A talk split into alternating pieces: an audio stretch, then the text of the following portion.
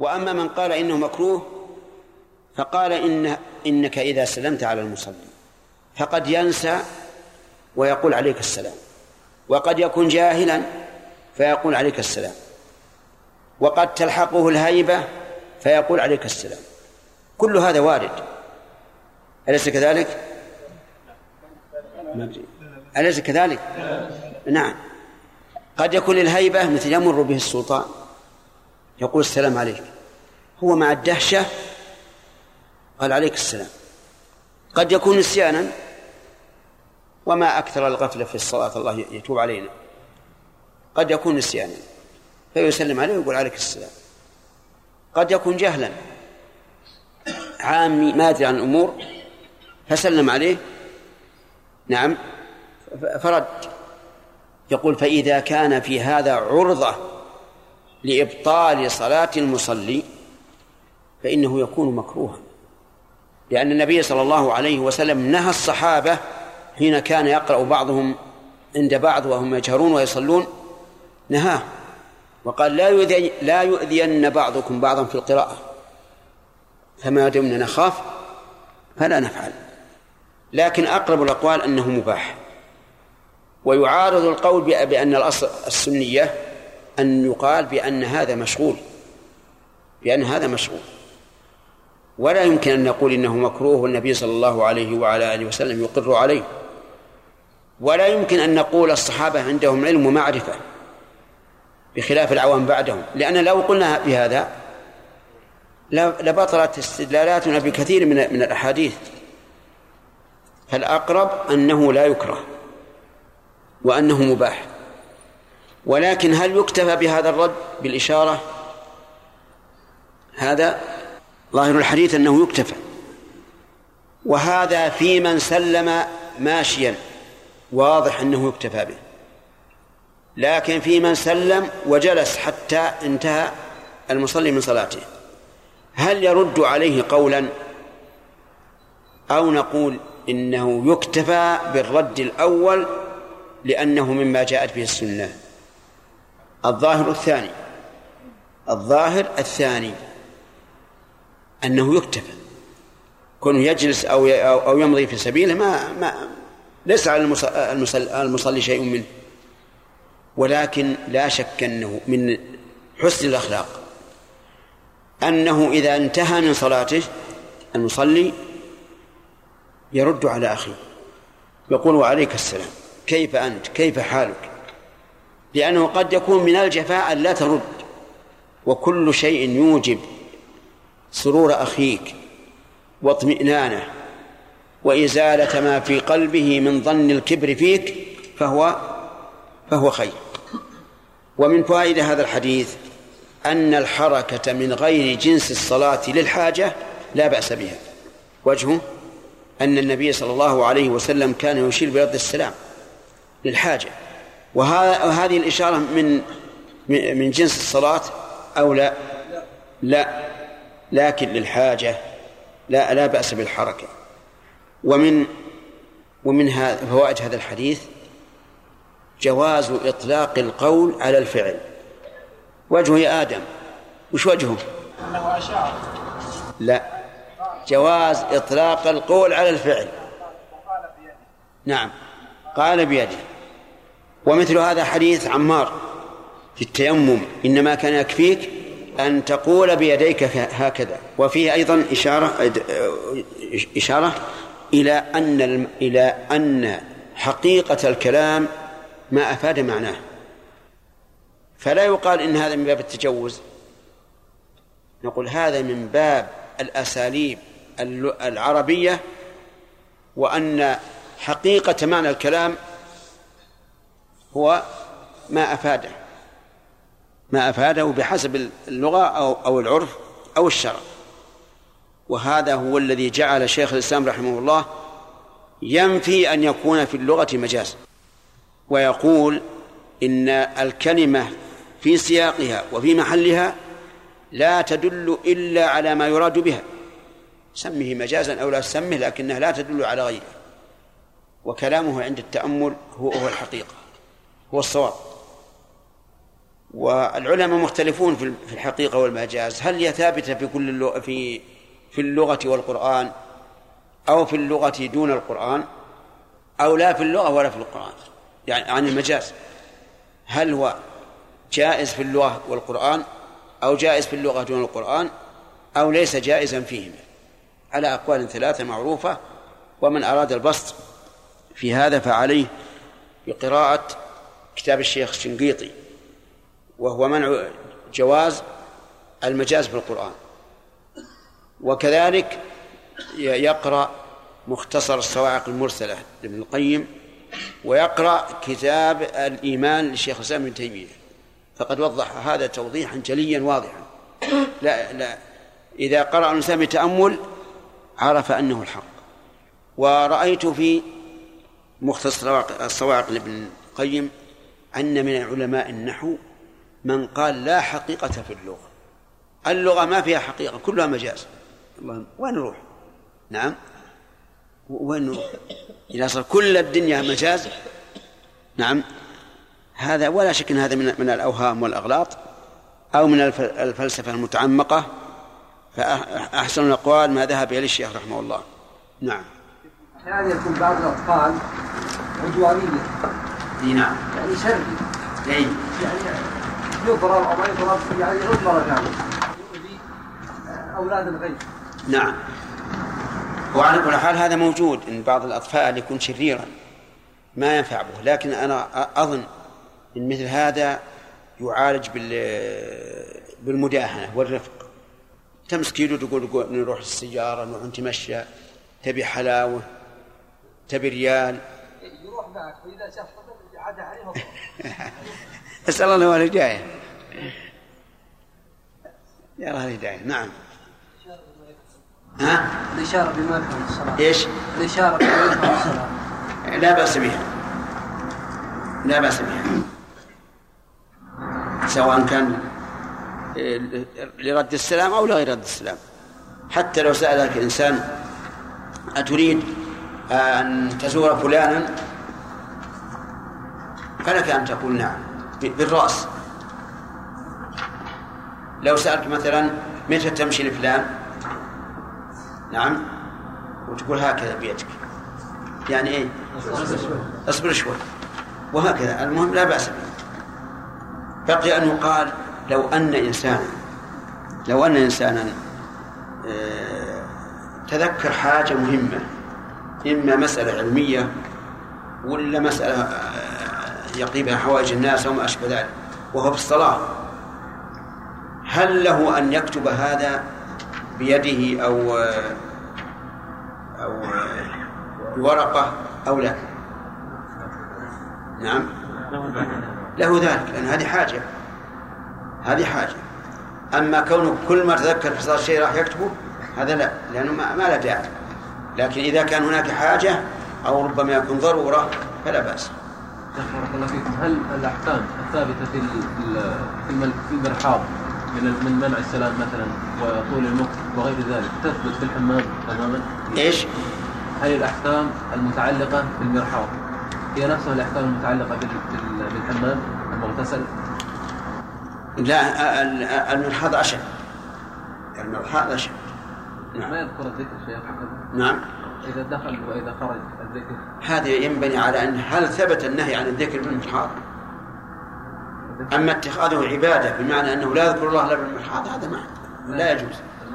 لكن إذا قال مثلا نسي أن نسمي عند دخول المرحاض، فلنسمي، لأن ما في أدلة عامة تدل على النهي عن ذكر الله في المرحاض. نسمع في كثير القرآن مختصر الصواعق المرسلة. نعم. هل هو أفضل من الأصل الصواعق؟ إيه، المختصر أجمع. الأصل يبي إنسان. نعم. أيمن. الله عليك يا شيخ. أحيانا الإنسان إذا دخل المسجد يجد كثرة من الناس يقرؤون القرآن ويصلون، هل الأولى السلام أو عدم؟ كذلك بالنسبة للدرس. بالنسبة ليش؟ للدرس. بعض الطلبة بشدة حمص يقول السلام حتى على أما الدرس فهو يلهيهم بلا شك فلا يسلم. أما القراء فبعض الناس يلهيها الكلام. أنا من الناس الذي إذا سلم علي أحد وأنا أقرأ خلاص ضاع اللي عندي، ما أدري وش وقفت عليه. وفي ناس من غير كثير بهذا، فإذا خفت أنك تلخبط عليه قراءته لا تسلم. قد يكون يفرح أنك ما تسلم عليه. هذا ورقة يقول أن ولا عجب إن الضعيف يأخذ من القوي، كما حقق ذلك ابن خلدون رحمه الله في مقدمة التاريخ، وهي مقدمة نافعة جدا فيها فلسفة عجيبة قرأناها في المعهد العلمي. بدا لي أيضا أنه ربما لا تزيد المريض إلا غما. كيف ذلك؟ أنه يجد هؤلاء منعمين في الدنيا وزهرتها ورائحتها، وهو الآن تعبان بنفسه، فقد يلحقه ندم حزن عكس ما يريد هؤلاء. أتصور هذا ممكنا؟ نعم. إيش؟ ها؟ تأخذ من مريض. تأخذ من مريض؟ لا، تأخذ من الزبرة من جاء بها المريض، تأخذ منه. من يأخذه؟ المستشفى. يعني المستشفى ما يرضون؟ لا، فيه ضرر على المريض. إذا كان فيه ضرر، لا ما أقصد ضرر بدني، ضرر نفسي. ضرر نفسي، ولا عاد الضرر البدني معروف من بعض الجروح الرائحة الطيبة تأثر عليها. نعم. إيه القص على كل حال. ما أنا ما أتحدث عن الضرر الجسدي، ضرر نفسي. ربما يتذكر أنه مثلا هؤلاء عندهم هذه الروائح الطيبة وما أشبه ذلك. وعلى كل حال أهم ما فيها أنها تنسي تذكير المريض بما ينفعه من الذكر والاستغفار والدعاء واللجوء إلى الله عز وجل. نعم. رب العالمين، وصلى الله وسلم على نبينا محمد وعلى آله وصحبه ومن تبعهم بإحسان إلى يوم الدين. مر علينا أنه يجوز للمصلي أن يشير إشارة مفهومة عنه، ففي أي حديث هذا صالح؟ نعم، يعني حديث ابن عمر في أن الرسول صلى الله عليه وعلى آله وسلم يرد عليهم وهو يصلي بالإشارة، وهي مفهومة. مر علينا أيضا أنه يكتفى بالإشارة في رد السلام لمن كان يصلي. الوليد، وليد ولا الوليد؟ يا وليد. نعم. وأيضا قال كيف يرد عليهم، وهذا يدل على أنه يكتفي بذلك. طيب، هل إشارة الأخرس التي تقوم مقام نطقه كإشارة المتكلم؟ يلا عقيل، وش السؤال؟ نعم، التي تقوم مقام نطقه هل هي كإشارة المتكلم؟ إذن تبطل الصلاة. لا، في غير السلامين. نعم، تبطل الصلاة. نعم، ما تقولون؟ الصواب لا تبطل الصلاة، لأنه ما دامت الإشارة المفهومة من المتكلم لا تبطل، فمن الأخرس كذلك، ولا تدخل في قول الرسول صلى الله عليه وسلم لا يصلح فيها شيء من كلام الناس. نعم. وأيضا في صلاة الكسوف لما دخلت إحدى النساء على إحدى زوجات النبي صلى الله عليه وسلم وهي تصلي فقالت آية فأشارت برأسها. نعم. إذن إشارة الأخرس ولو مفهومة كإشارة الناطق، ولا فرق. يوجد الآن معهد الصم البكم كل كلامهم بالإشارة، فهل لو جلس إلى جنبه صاحبه وجعل يحدثه بالإشارة عندهم هل نجعل هذا مبطلا للصلاة أو لا؟ نعم، الظاهر أنه يبطل الصلاة، لأن هذا كثير يعني. وإذا قدرنا على يعني أبلغ تقدير وأخف تقدير أنه فعل، فالفعل إذا كثر وتوالى نعم يبطل الصلاة. نعم. هل يجوز للإنسان أن يتنحنح بدون حاجة؟ نعم، لا يجوز. فإن فعل تبطل صلاته ولا تبطل. نعم. إيش؟ إذن كيف نقول لا يجوز وإذا فعله لم تبطل؟ كل شيء قلنا إنه محرم في العبادة من أجل العبادة فإنه يبطله، هذا القاعدة. كل شيء نقول إنه محرم في العبادة من أجل العبادة فإنه يبطله، هذا القاعدة. الأكل للصائم محرم على الصائم من أجل الصيام، إذا أكل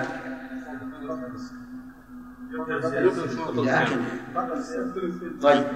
الغيبة محرمة على الصائم وغير الصائم، لكن تتأكد بحق الصائم فاغتاب يبطل صومه. ليش؟ لأنها محرمة في الصيام لا لأجل الصيام، إذن التغييب عام. فالآن يقول نحن لغير حاجة حرام الصلاة، فإذا فنحن لغير حاجة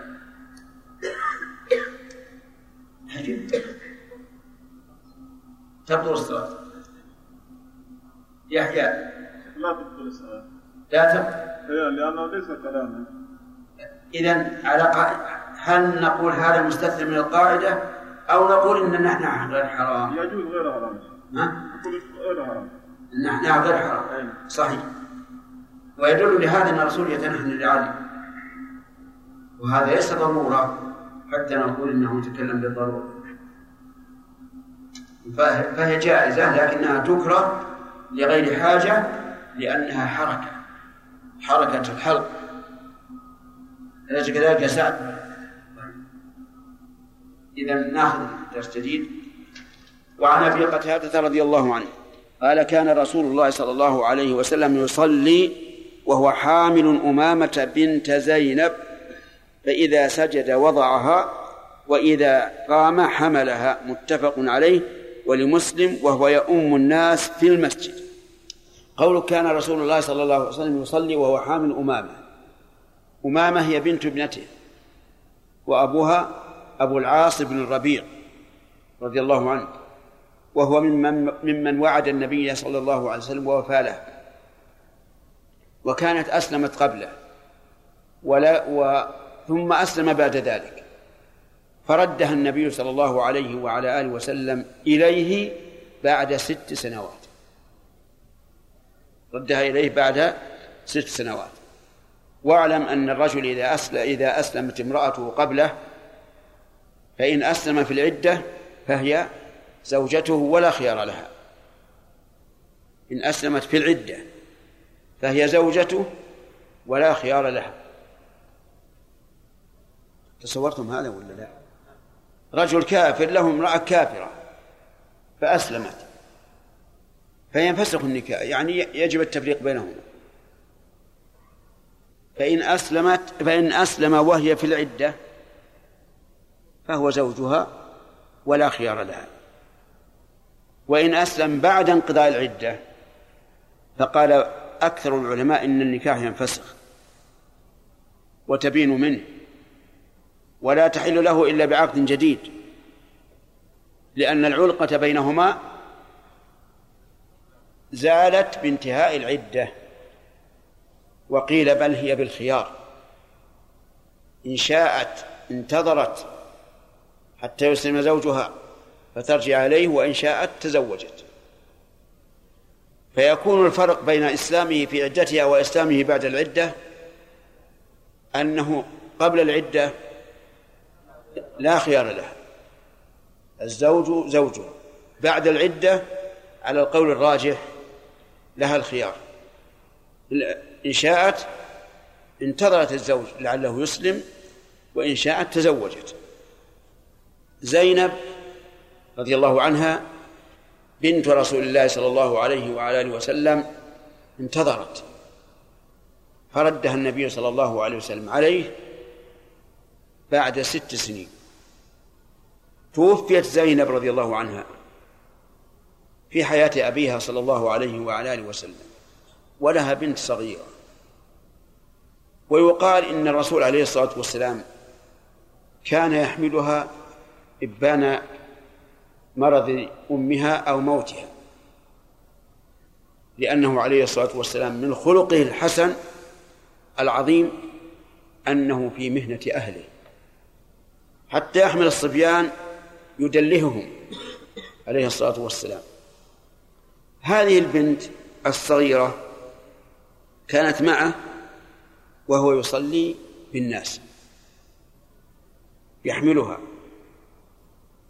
فإذا على كتفه إذا قام وإذا سجد يقول وإذا سجد وضعها، والظاهر أيضا أنه يضعها في الركوع لأنه صعب أن يجعل على كتفه في الركوع، فيضعها وإذا قام يحملها، فإذا سجد وضعها وإذا قام حملها، متفق عليه. وفي لفظ ولمسلم وهو يؤم الناس في المسجد، أي هو إمامهم عليه الصلاة والسلام. ففي هذا الحديث فوائد كثيرة، أعلاها وأهمها وأعظمها حسن خلق النبي صلى الله عليه وعلى آله وسلم، حيث كان يلاطف الصبيان إلى هذا الحد. ومنها ملاطفة الصبيان والشفقة عليهم والتواضع لهم، لأن هذا مما يلين القلب ويرقق القلب. ومنها جواز العمل اليسير في الصلاة، لأن الرسول صلى الله عليه وعلى آله وسلم كان يحملها إذا قام ويضعها إذا سجد، وهذا عمل، ولو كان يبطل الصلاة ما فعله النبي صلى الله عليه وسلم. ولكن هل يجوز أو لا يجوز؟ نقول عند الحاجة ولو لإسكات الصبي يجوز، ومع غير الحاجة يكره.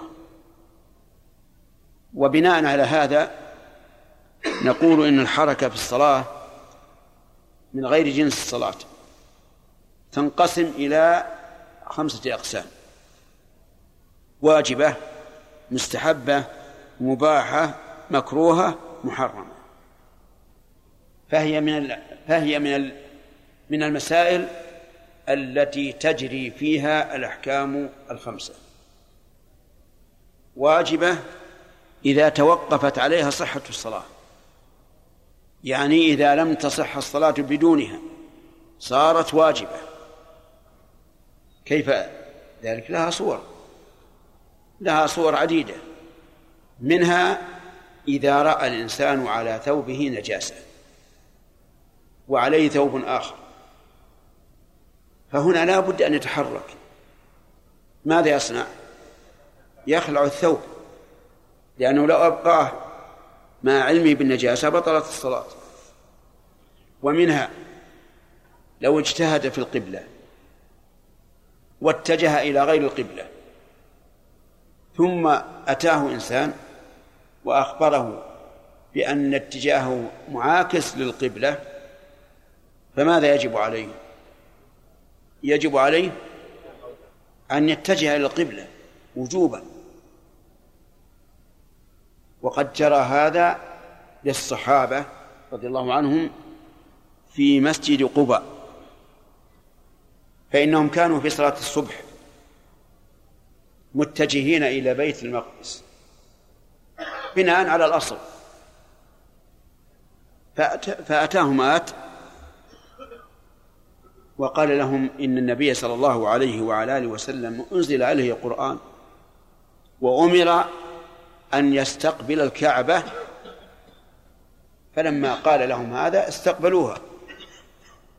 وكيف كان دورانهم؟ يعني هل هو على اليمين أو على اليسار؟ دوران كامل، لأنهم استداروا، فكانت ظهورهم نحو بيت المقدس ووجوههم نحو الكعبة، دورة كاملة. صار مكان الإمام مكان المأمومين، وهذا الاتجاه وهذا العمل واجب. ومنها لو كان الرجل عادما للثوب فإنه يصلي عاريا، اتقوا الله ما استطعتم. في أثناء الصلاة جاءه الخادم بالثوب، هل يقول والله دخلت بالصلاة ما عاد أتحرك؟ لا، يجب أن يتحرك ويلبس الثوب. المهم إذن الضابط للحركة الواجبة إيش هي؟ ما تتوقف عليها صحة الصلاة.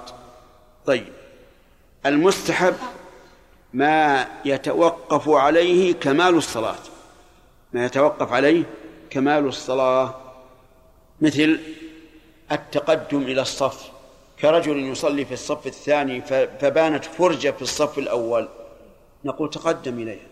والتقدم هنا مستحب لأنه من كمال الصلاة. ومن ذلك لو كان رجلان يصليان سواء جماعة فجاء ثالث ليدخل معهما، فهنا لا بد من حركة. الحركة هنا سنة ولا واجبة؟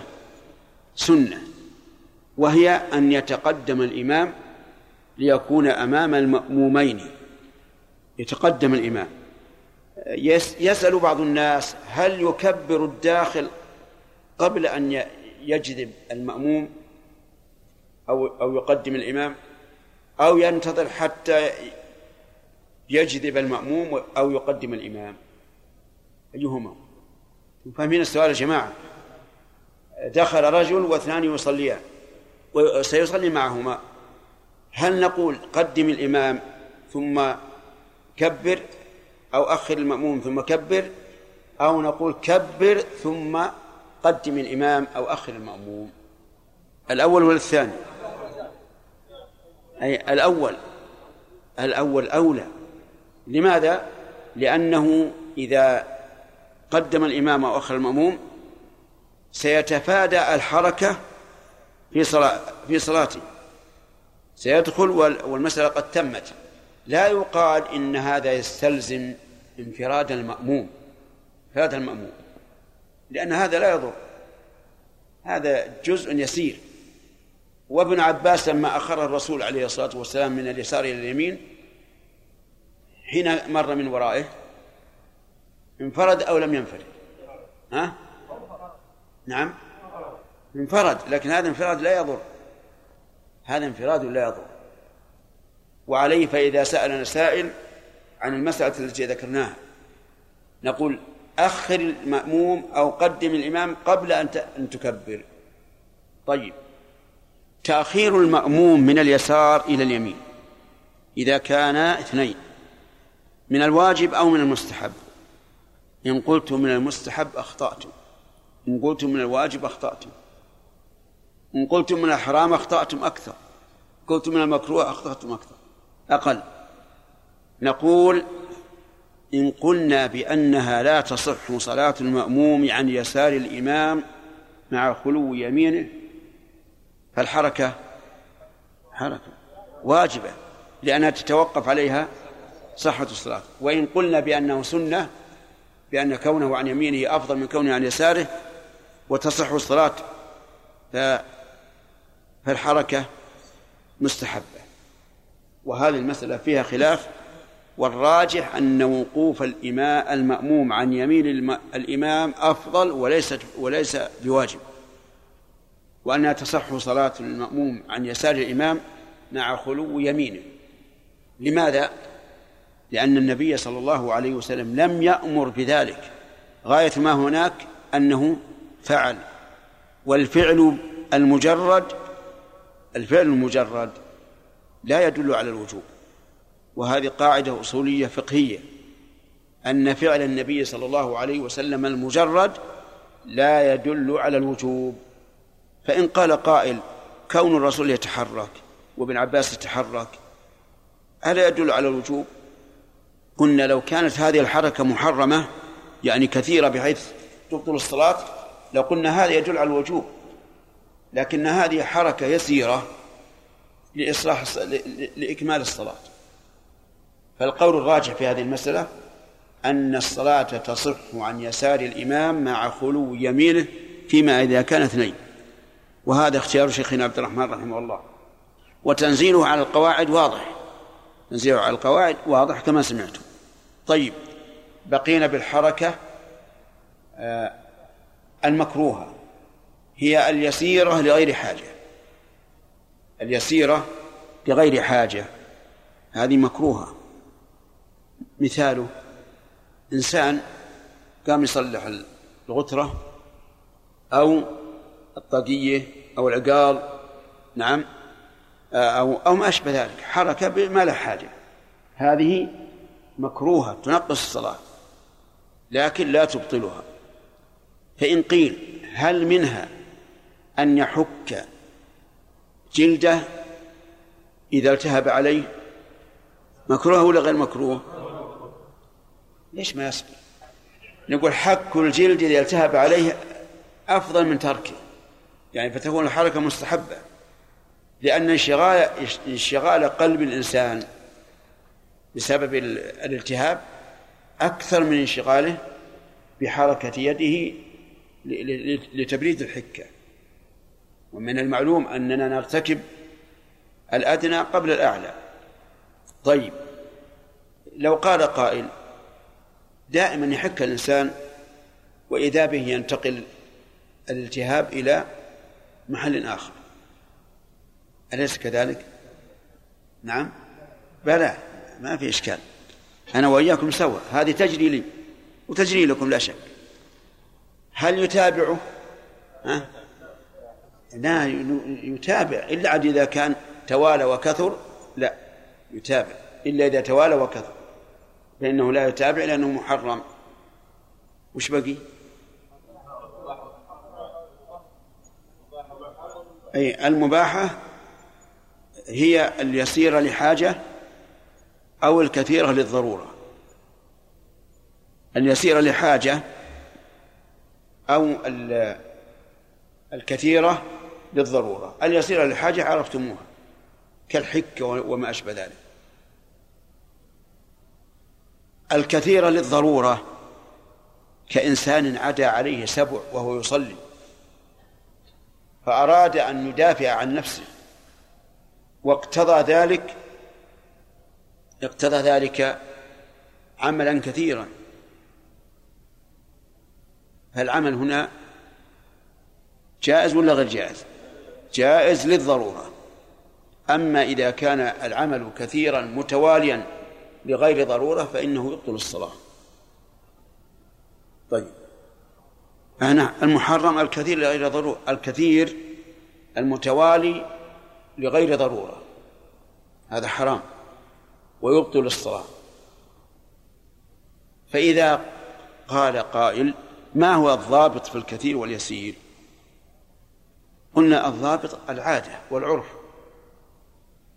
فإذا رأينا هذا الرجل يتحرك وحركات كثيرة لم تجل العادة بها فهو كثير.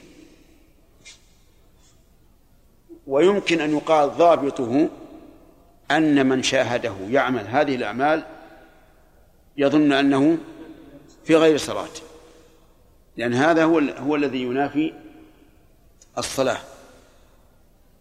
من فوائد حديث أبي قتادة رضي الله عنه جواز إدخال الصبيان المسجد،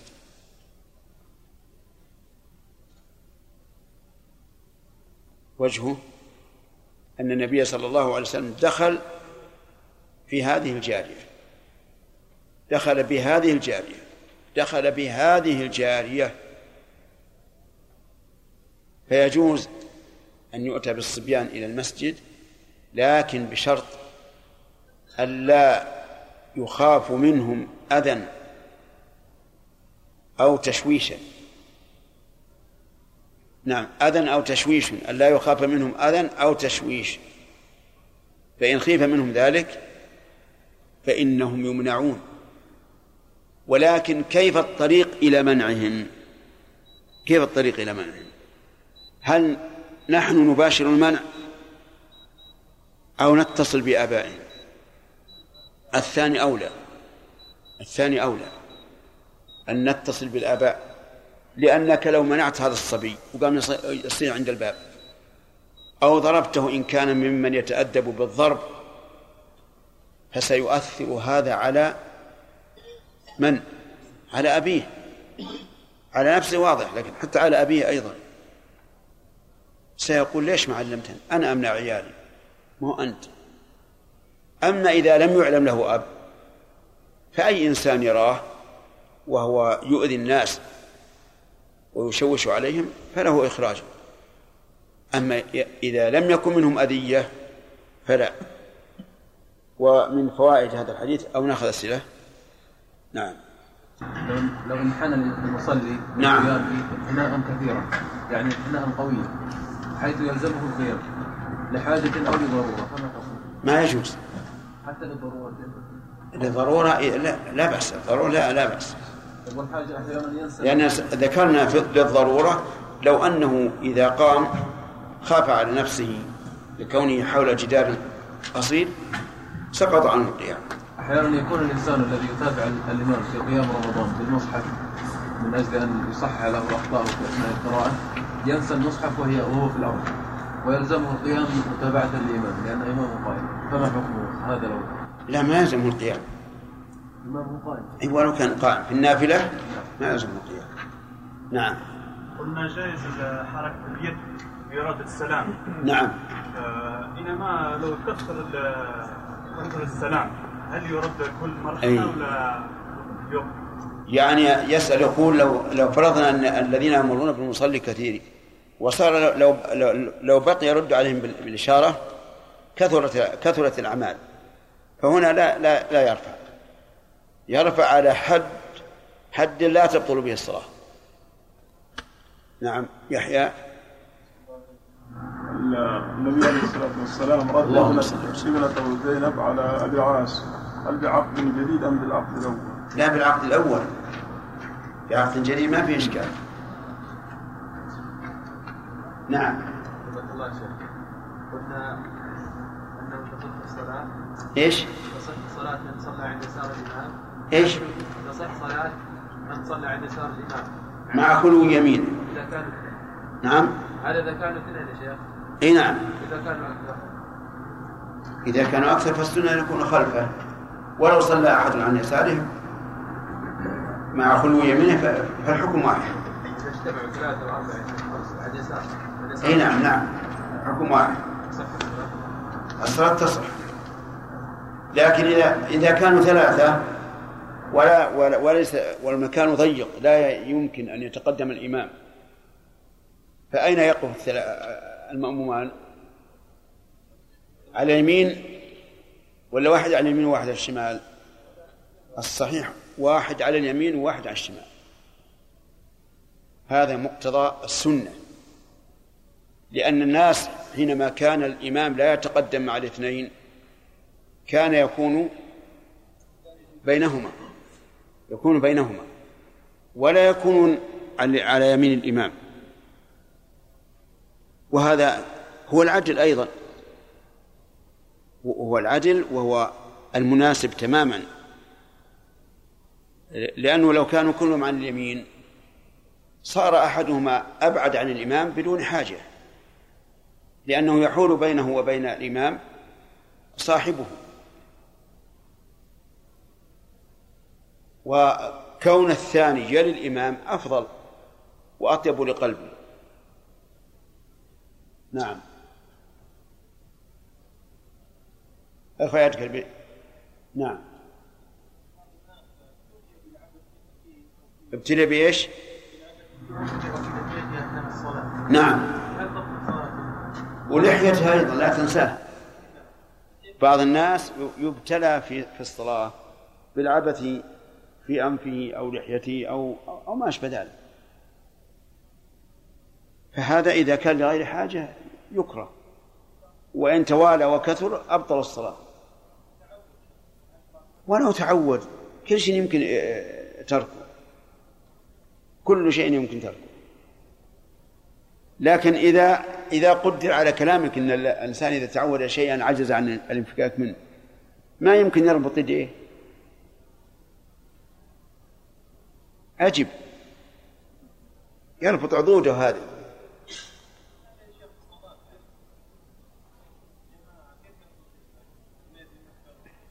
المشكلة بس إذا صار مع الجماعة.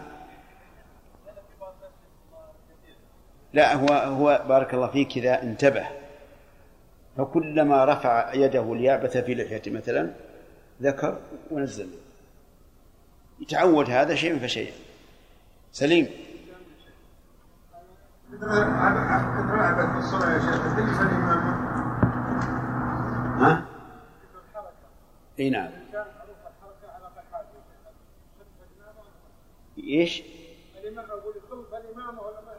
يخل في الإمامة؟ إذا كثر وتوالى يخل في الإمامة، لأنه معناها أن الصلاة باطلة.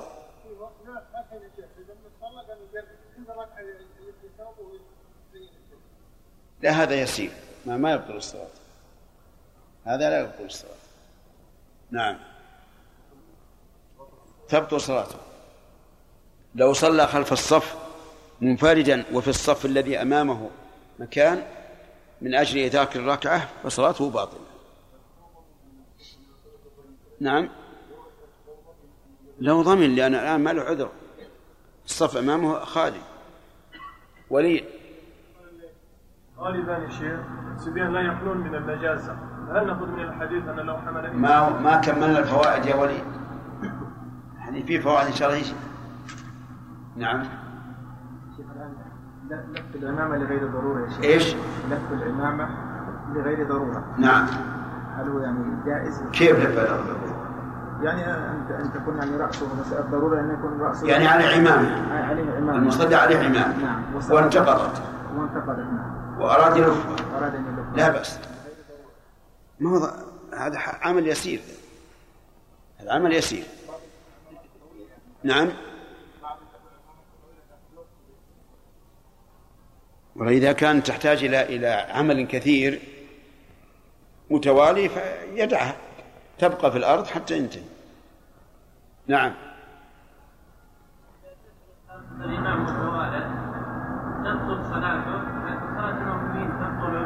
الصحيح أنها لا تبطل إذا كثرت حركة الإمام وتوالت لغير ضرورة، بطل الصلاة وصلاة المأمومين باقية صحيحة. نعم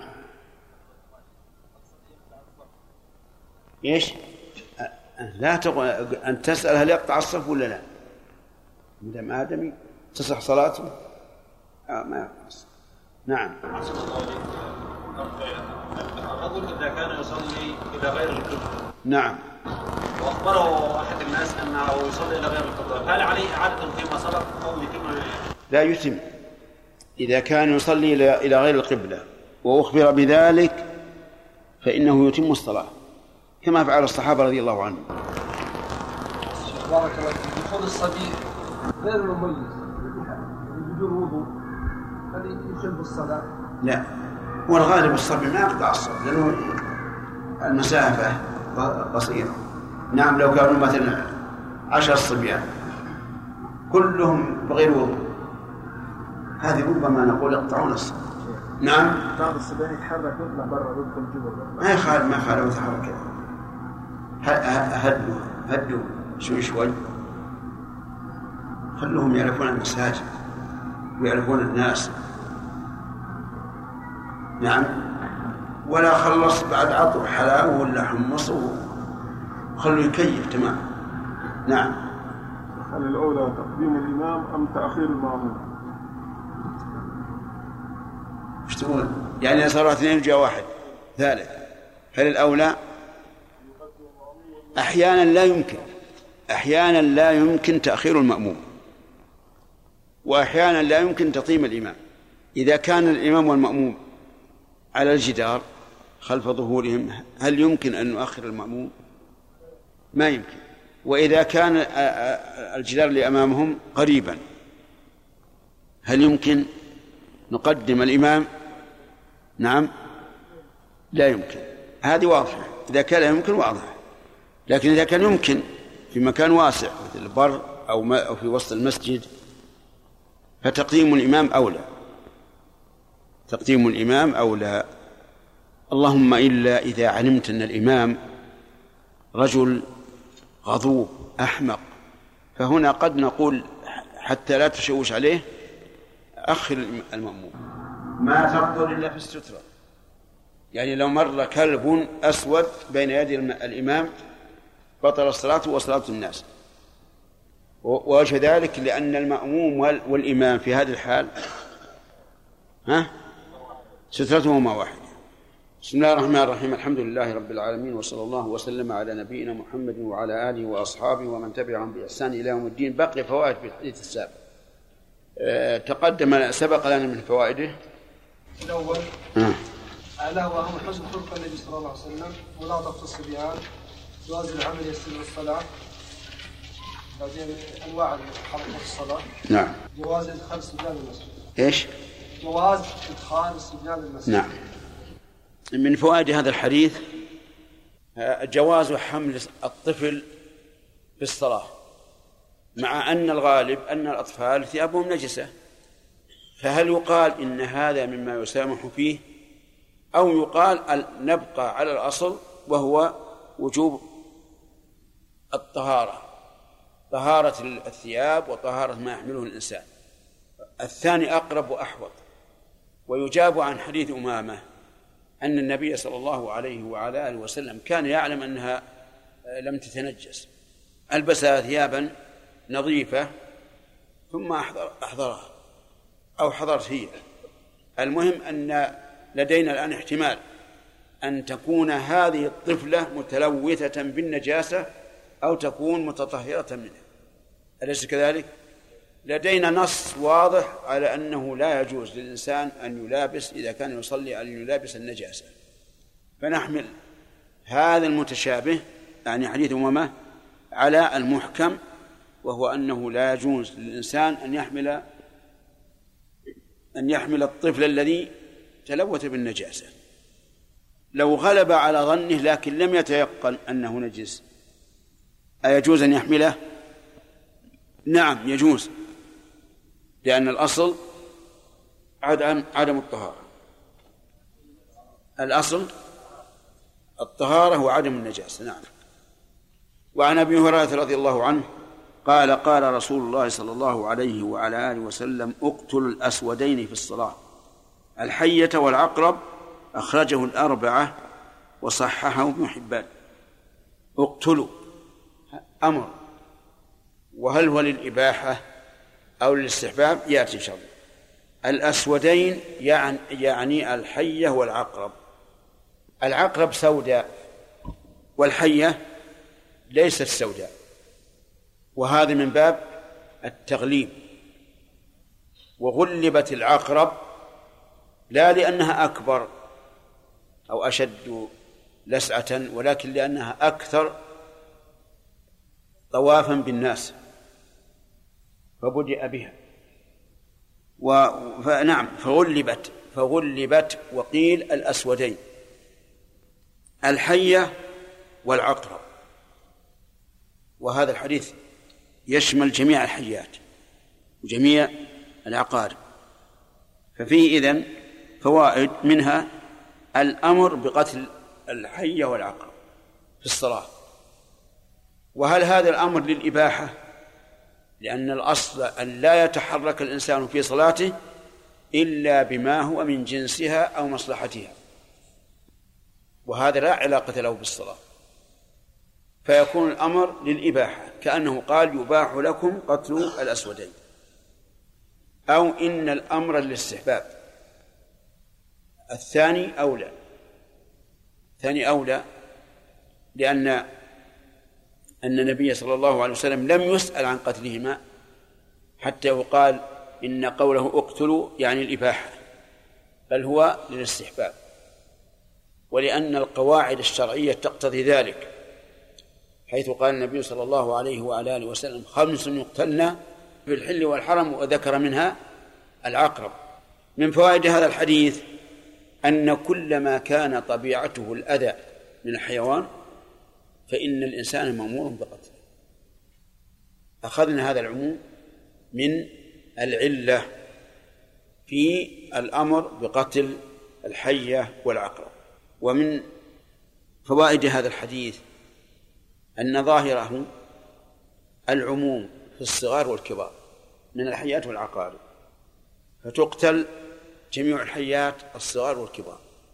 ومن فوائد الحديث أن ظاهره أن الحية تقتل في البيوت، لكن هذا الظاهر مخصوص بما ثبت عن النبي صلى الله عليه وعلى آله وسلم من النهي عن قتل الحيات في البيوت، لأن الحيات التي في البيوت ربما تكون من الجن، كما دل على هذا سبب النهي، فإن سببه أن شابا كان حديث عهد بعرس فجاء إلى أهله ووجد امرأته على الباب فسأل لماذا، فأشارت إليه أن انظر، فنظر في الفراش وإذا بحية متطوية، فأخذ الرمح فوكزها حتى ماتت، ثم مات هو في الحال. قال الراوي: فما يدرى أيهما أسرع موتا، الحية أو الرجل. ثم نهى النبي صلى الله عليه وسلم على إثر ذلك عن قتل الحيات اللاتي في البيوت، لأنه يخشى أن تكون من الجن، والجن إذا قتل منهم الإنسي أحدا اقتصوا منه، إلا أن النبي صلى الله عليه وسلم استثنى نوعين، وهما الأبتر وذا الطفيتين. الأبتر قصير الذنب، لأن هذين النوعين يخطفان البصر ويتبعان ما في بطون النساء تضع الحوامل منها إذا رأتها، فلعظم جرمهما استثناهما النبي صلى الله عليه وعلى آله وسلم. فإذا قال قائل: في الحيات التي ينهينا عن قتلها ماذا نصنع؟ أن نبقيها معنا في البيت؟ فهذا مشكل، لأنه سيفزع الأهل والصغار وسيبقى صاحب البيت في قلق. فقلنا: لا، حرج عليها 3 مرات، قل: أنت مني في حرج إن بقيت في بيتي، فإذا حرجت عليها 3 ورجعت فاقتلها، لأنك إذا حرجت عليها 3 إن كانت جنية عرفت أنك ستقتلها ولم تأتي، وإن كانت حية من حيات الأرض فإنها لا تدري ولا تعرف، فإذا جاءت فاقتلها. فلكل داء دواء. هل يؤخذ من هذا الحديث أن جميع ما يؤمر بقتله إذا عرض لك في الصلاة أن تقتله؟ الجواب: نعم. الجواب: نعم، لأن الحكم يدور مع علته وجودا وعدما، والشريعة الإسلامية كلها مبنية على العلل فلا تتناقض. وظاهر الحديث أيضا من فوائده أنه لو احتاج قتله الأسودين إلى عمل كالتقدم قليلا لأخذ العصا أو لأخذ الحجر أو ما أشبه ذلك فليكن، لا سيما إن خاف أن تهاجمه. ومن فوائدها أن ظاهر الحديث سواء هاجمت أم لم تهاجم، وسواء خاف مهاجمتها أم لم يخف، لأن المقصود اتلاف هذا النوع من الحشرات. فإن قال قائل: إذا كان الله عز وجل يأمر بقتلها على لسان رسوله صلى الله عليه وعلى آله وسلم، فما الفائدة من خلقها؟ ما هي الفائدة؟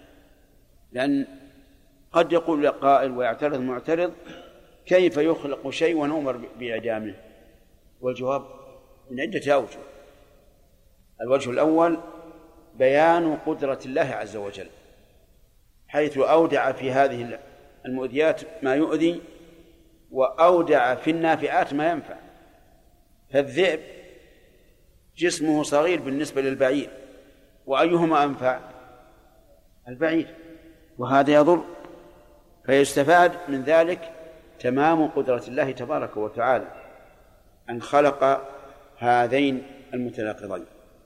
ومنها أن يعرف الإنسان قدر نفسه، وأن شيئا حقيرا بالنسبة إليه يؤذيه ويقلقه وربما يهلكه، حتى لا يتعاظم ويقول: أنا من أنا.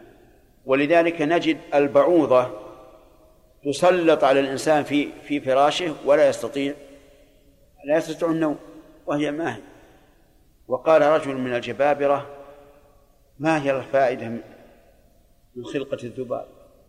فقال له بعض الحاضرين: الفائدة أن يرغم أنفك، أو قال أن يرغم أنف الجبابرة، لأن هذا الذباب بأرجله الملوثة وهو كريه المنظر أيضا يقع على إيش؟ على أنف الجبار فيرغمه ويهين ويذله. وهذه نعم ربما تكون من الحكم، من فوائد هذه المؤذيات أن الله خلقها ليلجأ العبد إلى ربه، ليلجأ العبد إلى ربه جل وعلا، ويكثر من الأوراد الحافظة له عن شرار خلق الله.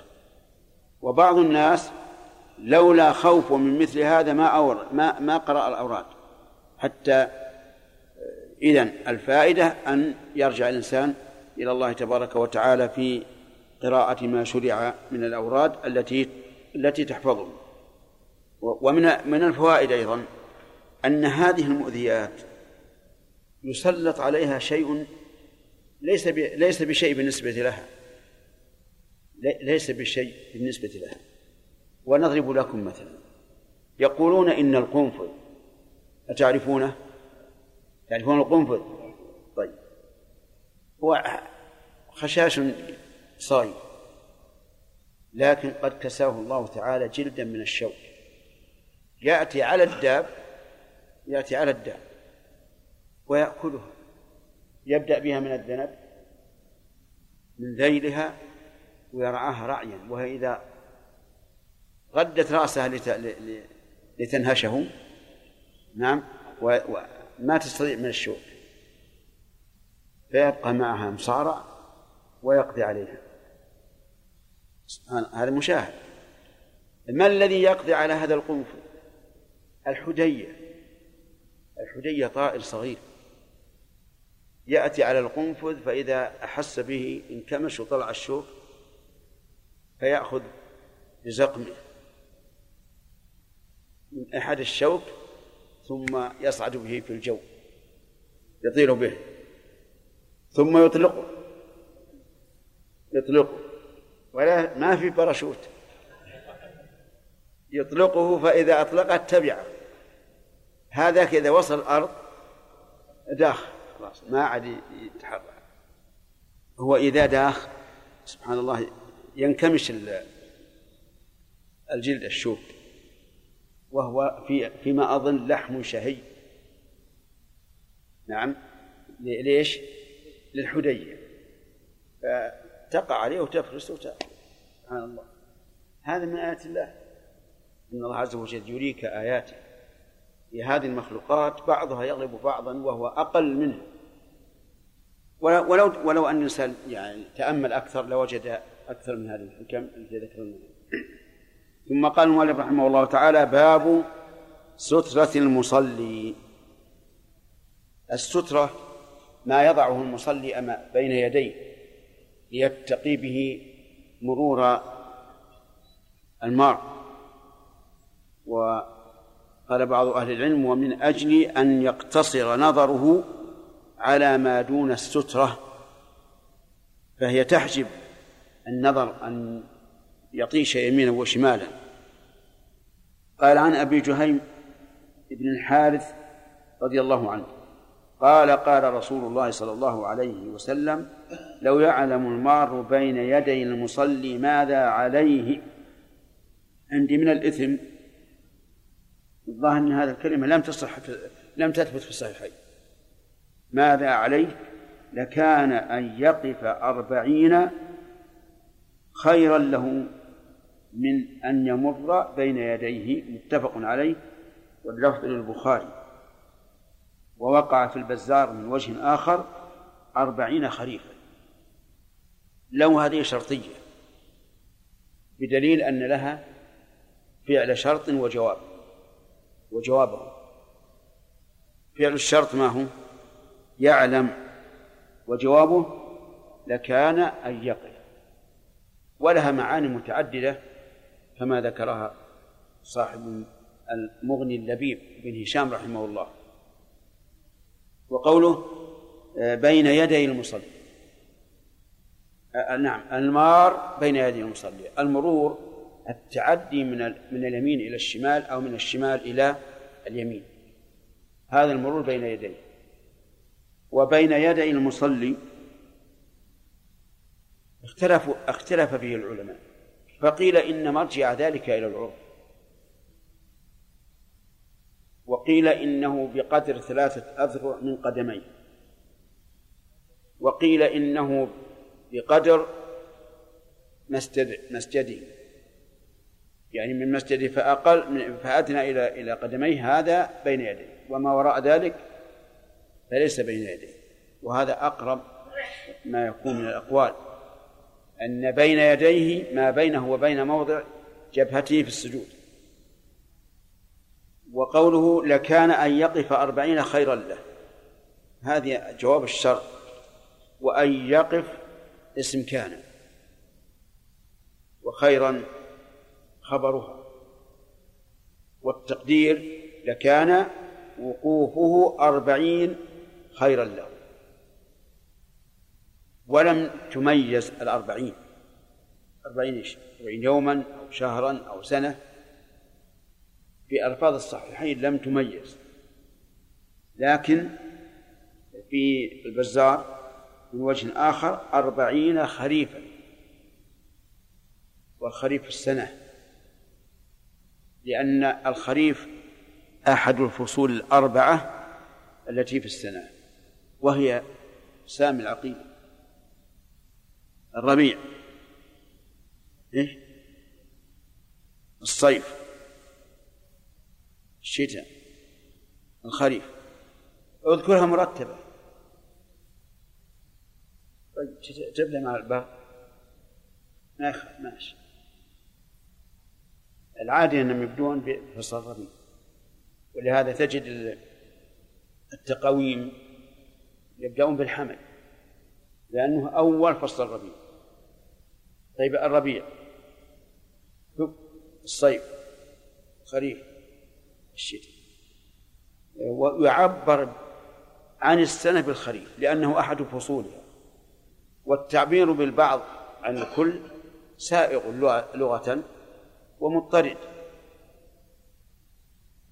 خيرا من أن يمر بين يديه، أي بين يدي المصلي، وهذا على سبيل المثال، يعني لو يقف هذه المدة 40 سنة لكان خيرا من أن يمر. ومن المعلوم أن النبي صلى الله عليه وعلى آله وسلم يعلم أنه لن يقف أحد 40 سنة، حتى المصلي لن يبقى 40 سنة، لكن هذا من باب المبالغة في المنع من المرور بين يدي المصلي. في هذا الحديث فوائد، منها تحريم المرور بين يدي المصلي. وجه ذلك أن النبي صلى الله عليه وعلى آله وسلم رتب عليه الإثم، ولا يمكن أن يرتب الإثم على فعل إلا وهو محرم. ومن فوائده أن ظاهر الحديث لا فرق بين أن يصلي في الفضاء أو في المسجد أو في بيته، لعموم قوله المار بين يدي المصلي. ومن فوائد الحديث أنه لا فرق بين أن يكون المار يقطع الصلاة أو لا يقطعه. ومن فوائد الحديث أن ظاهره العموم في المصلي،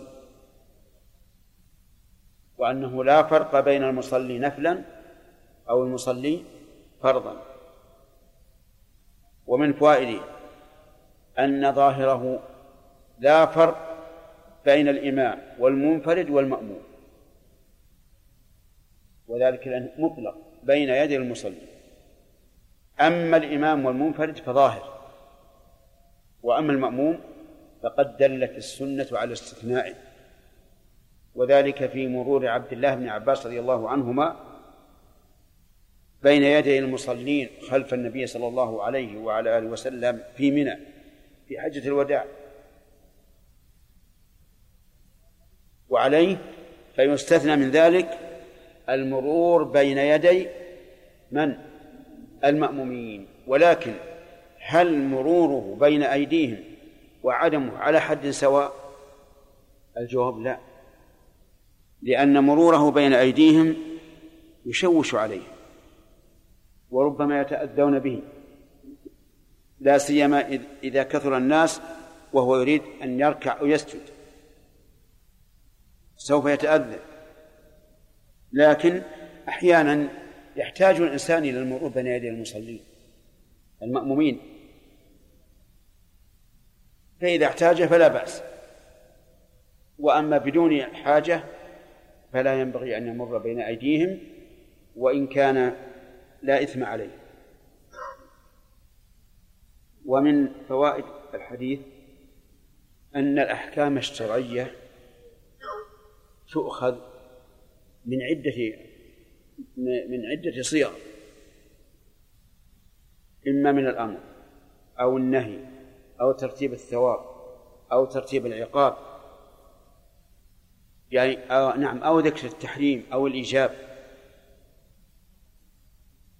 فتؤخذ الأحكام مما يترتب عليه. ومن فوائد هذا الحديث أن الإنسان لو خير بين أن يقف 40 سنة أو أن يمر بين يدي المصلي فليختر الوقوف، لأن النبي صلى الله عليه وعلى آله وسلم جعل ذلك خيرا له من أن يمر بين يديه. أقول يكفي أن يقف 40 دقيقة، لأن المصلي في الغالب لن يبقى أكثر من ثلثي ساعة، يكفي 40 دقيقة. لكن الناس الآن ما يبقون 40 دقيقة ولا 40 ثانية ولا أقل، مع أن النبي صلى الله عليه وسلم حذر هذا التحذير. ومن فوائد هذا الحديث أن المساوئ تتفاضل، يعني بعضها أسوأ من بعض، كما أن الحسنات تتفاضل. وجه ذلك قوله خير له من أن يمر بين يديه، ولا شك أن السيئات تتفاوت، منها الصغائر والكبائر، والكبائر تتفاوت، بعضها كبيرة وبعضها أكبر، وكذلك الصغائر. ومن فوائد هذا الحديث أن نقول هل إذا مر المار بين يدي المصلي هل يبطل الصلاة؟ يؤخذ من دليل آخر، فقيل إنه لا يبطل الصلاة سواء كان رجلا أو امرأة صغيرة أم كبيرة، وقيل بل إنه يبطل الصلاة في ال3 الذين التي ستذكر إن شاء الله فيما بعد، وهذا هو الصحيح. وعن عائشة رضي الله عنها قالت، جاوبت الأسئلة؟ آدم قلنا عن القياء أن القياء تفطر في البيوت. لا تفطر. نعم لا تفطر في البيوت. نعم. وما المقصود في البيوت يا شيخ؟ المساكن، يعني مثل لو كان إنسان في خيمة في البر فليقتلها، لكن في البلد في المساكن لا. ايش؟ حتى القرية في البيوت، القرية بيوت، لكن الخيمة التي يرحل أهلها عنها ولا تبقى هذه ليست بيتا. نعم. ماذا عليه لو قطع الصلاة؟ لو قطع الصلاة، ومثلا لو الحي شافه يقطع الصلاة؟ لا، مسألة قتال الحية لا يجوز إذا أدى إلى إبطال الصلاة لكثرة العمل، إلا إذا هاجمته. إذا هاجمته فليدفعها ولو أدى إلى كثرة العمل، لأن هذا العمل جائز لأنه ضرورة. أما إذا كان من أجل قتلها فقط وهي لم تهاجم، فهذا إن كان العمل يسيرا فليفعل وإلا فلا. نعم. هذا الإنسان إلى شخص آخر سلما، إذا أراد الشخص الأول قد يكون فيها نوع من المرور عبيد من اليمين ومن اليسار. كيف؟ يعني يكون أحيانا في الجهة اليمنى من المصلي فيمر الأمامي من الجهة يعني يتجه الجهة اليسار فيكون فيها قطع يصير، هل يعتبر هذا الموضع؟ السالفة الأول إذا كان واحد صدفة لواحد، هذا سؤال. يعني واحد جالس قدام المصلي واتخذه سترة، هذا السؤال. بعدين أراد يتحرك لكن يتحرك الأمامي القاعد. نعم تتحرك وكان من جهة اليمين فمال اليسار وقطع من جهة اليسار، هل يعتبر خطأ؟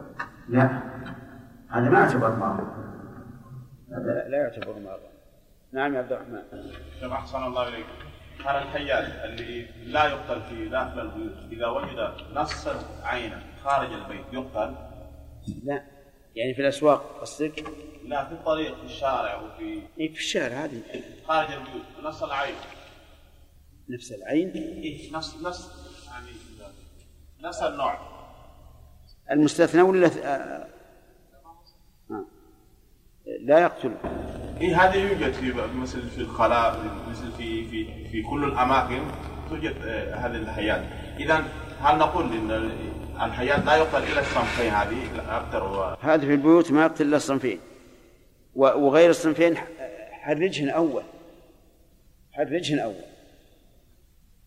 فهمت؟ لكن لو هاجمك في البيت هل تقتله أو لا؟ بعد الهجوم ما تستطيع قتله. بعد ما هاجمك الشر ما تستطيع قتله. يمكن هاجمك لو هاجمك قضى عليك شيء. ما عرضك هاجمك يريد أن يعرضك، لا يقتل. عند الدفاع دافع عن نفسك ولو في البيوت. نعم يا سليم. الإنسان لا فيه خوف للإنسان.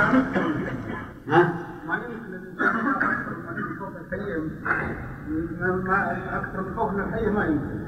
إذا سبق في البيت الشيخ لا يقدرون يشوفونها. لا اليوم تشوفها بس حرجها.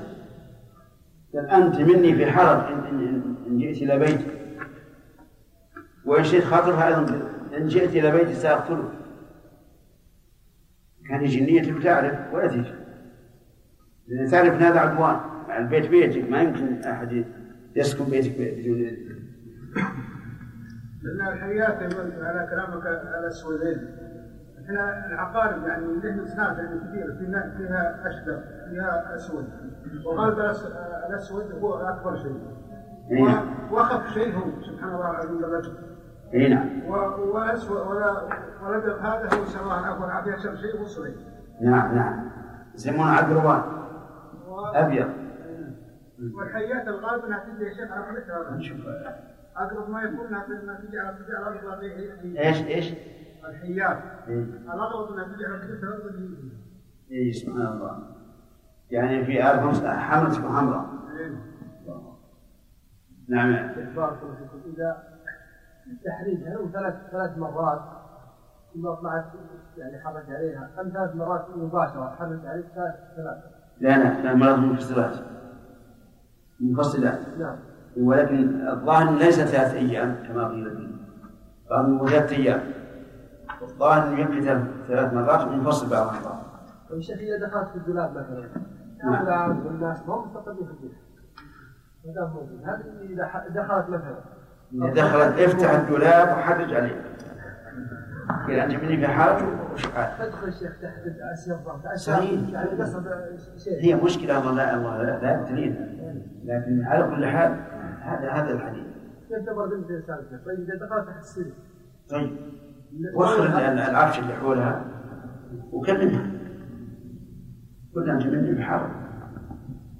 يعني المسألة خطيرة أيضا، لو تقتلها ثم تقتلك ولا تقتل أولادك بعد يعني أهلها.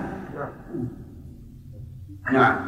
الشيخ حفظك الله، لو اني دخلت الى المسجد وكان رجل يصلي في الصف الثاني واقيمت الصلاه، وهو اثناء صلاته هناك فرجه في الصف الاول، واردت اني يعني ادخل الى الصف الاول، هل يعتبر قطع للصلاه ان اتيت من خلفه الى الصف الاول مباشره؟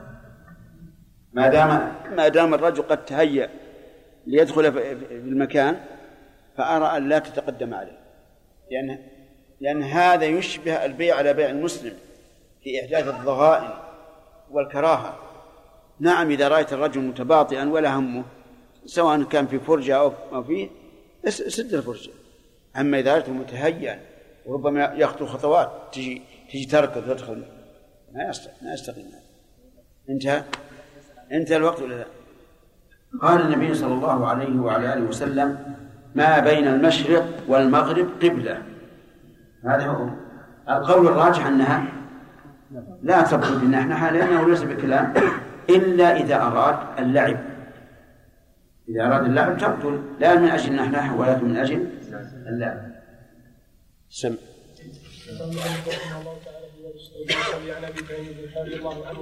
قال رسول الله صلى الله عليه وسلم: اللهم صل وسلم. ويعلم المرء بين يديه المصلي ماذا عليه من ثم كان يقف 40 خيرا له من ان يمر بين يديه. متفق عليه ولبى البخاري، ووقع في البزار من اجل اخر 40 حديث. نعم، سبق الكلام على هذا الحديث وفوائده، أليس كذلك؟ إذا ناخذ الحديث اللي بعده. قال: وعن عائشة رضي الله عنها قالت: سئل النبي صلى الله عليه وسلم في غزوة تبوك عن سترة المصلي فقال: مثل مؤخرة الرحل أو مؤخرة الرحل، أخرجه مسلم. سئل النبي، وأبهمت السائل لأنه ليس هناك ضرورة إلى ذكر السائل، إذ أن المقصود هو معرفة الحكم، وهذا يفيدك فيما يرد مبهما في الأحاديث، مثل عن رجل أو قال رجل أو ما أشبه ذلك. تجد بعض الناس يتعب تعبا عظيما في تعيين ذلك الرجل. سئل النبي وأبهمت السائل لأنه ليس هناك ضرورة إلى ذكر السائل، إذ أن المقصود هو معرفة الحكم، وهذا يفيدك فيما يرد مبهما في الأحاديث، مثل عن رجل أو قال رجل أو ما أشبه ذلك. تجد بعض الناس يتعب تعبا عظيما في تعيين ذلك الرجل، وهذا إذا لم تدعو إليه ضرورة ضياع للوقت. أما إن دعت إليه ضرورة لكون الحكم يختلف من شخص لآخر فلا بد من معرفة هذا المبهم، وإلا فلا حاجة. فهنا تقول سئل، والسائل لا حاجة إلى أن نبحث من هو، لأن المقصود إيش؟ معرفة الحكم. سئل النبي صلى الله عليه وعلى آله وسلم عن سترة المصلي، يعني عن ما يضعه المصلي سترة له، كيف يكون بالطول والعرض. فبين النبي صلى الله عليه وسلم ذلك بأنه مثل مؤخرة الرحل أو مؤخرة الرحل.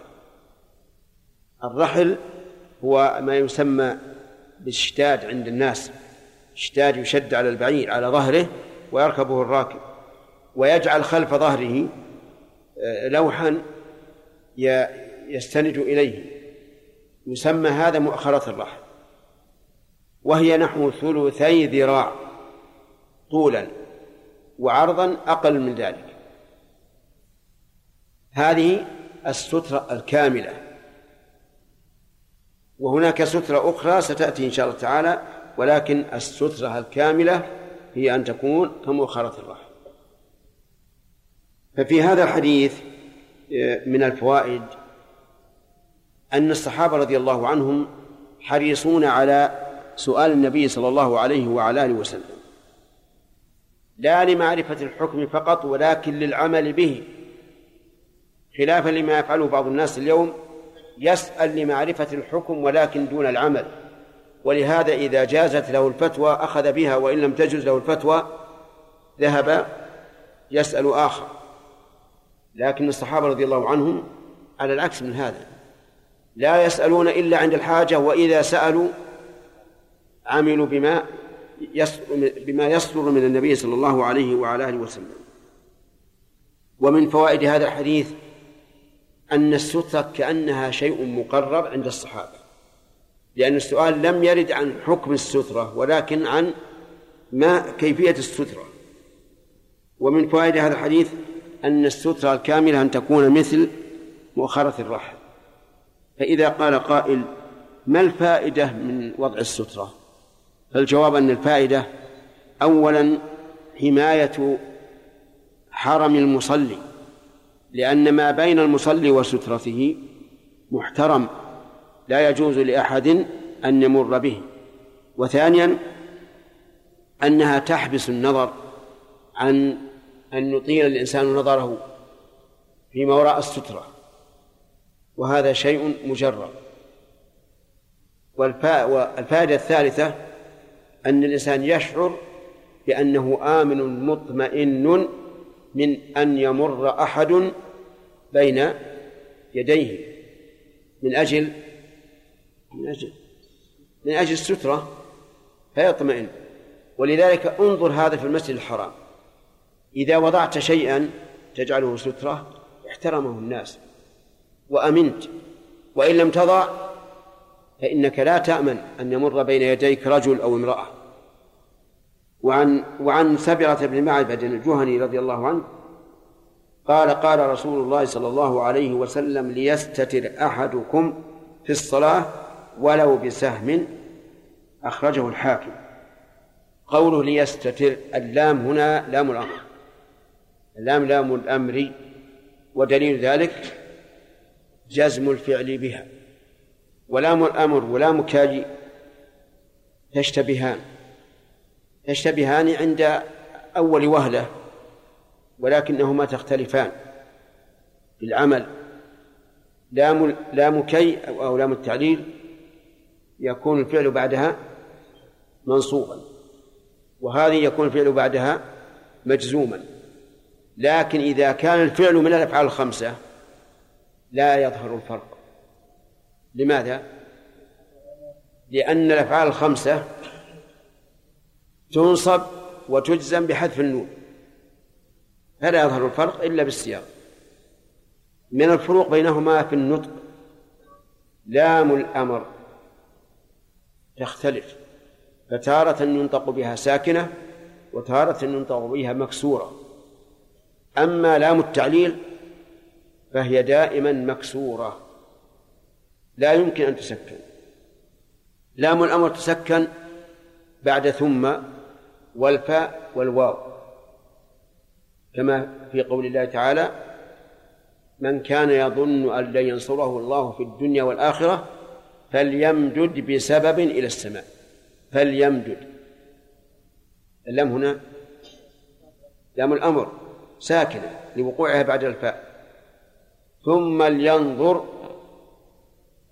اللام لام الأمر وصار الساكنة لأنها بعد ثم. وقال عز وجل: ثم ليقضوا تفثهم وليوفوا نذورهم.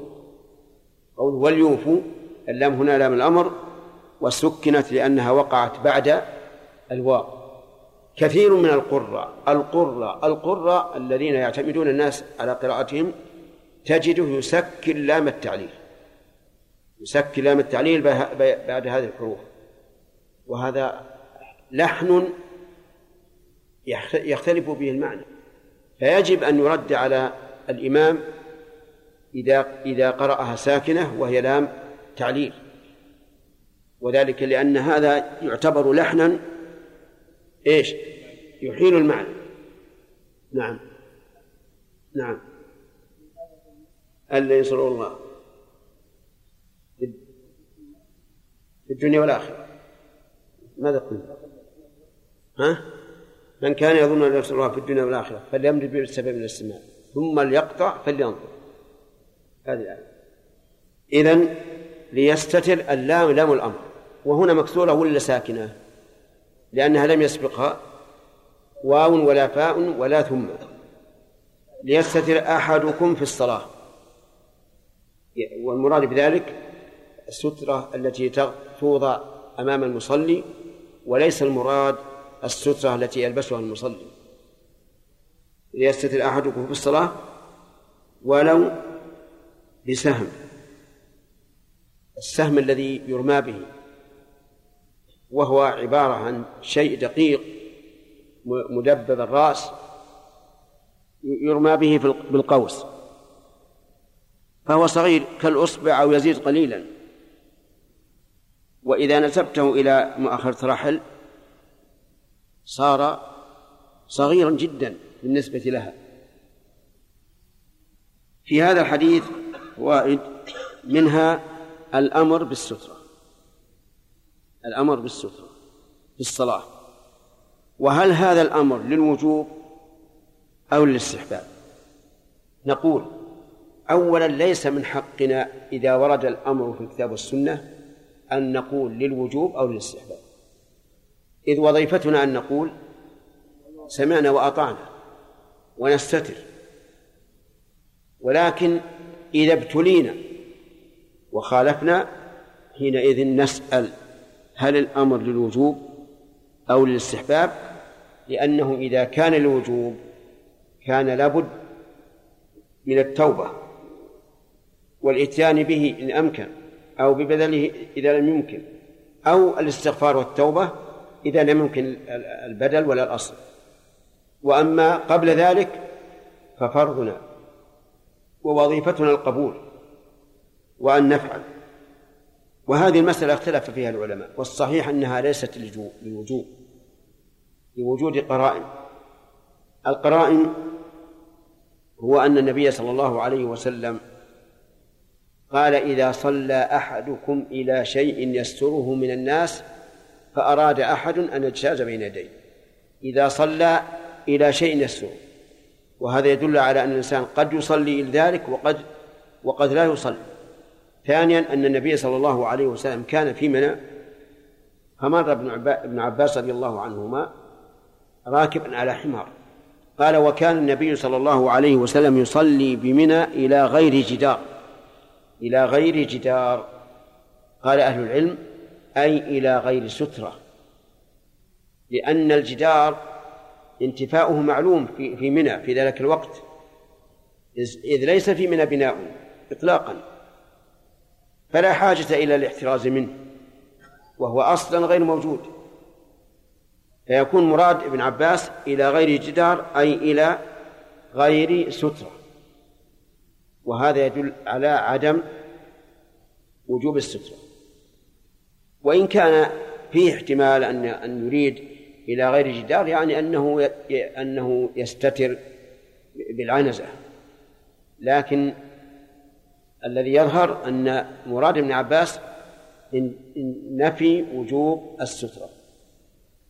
وإذا تعارضت الأدلة فلا شك أن الاحتياط عن الفعل، لكن تأثيم الإنسان بالترك يحتاج إلى دليل واضح. ومن فوائد هذا الحديث أن السترة مشروعة لكل مصلي، حتى النافلة، حتى المأموم مع الإمام. أما المنفرد والإمام فهو واضح، لكن يقال إنه وردت استثناءات.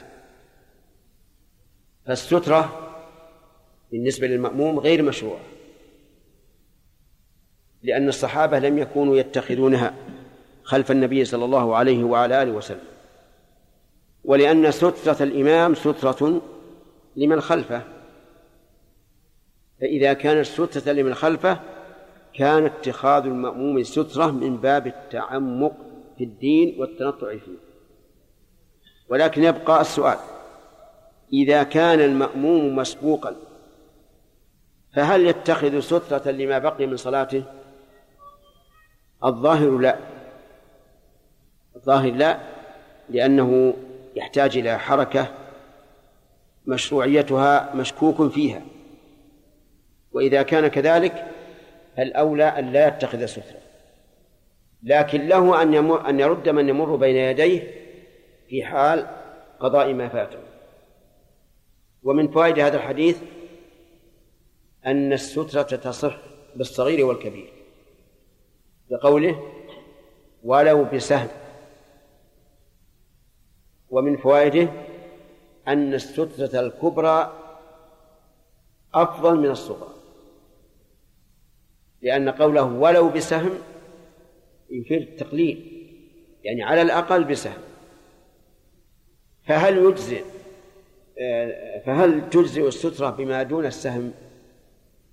سيأتينا إن شاء الله تعالى في آخر الباب أنه يجزئ الخط، والخط ليس بسهم وليس بشيء قائم، فيكون المراد بقوله ولو بسهم أي فيما إذا كانت السترة قائمة.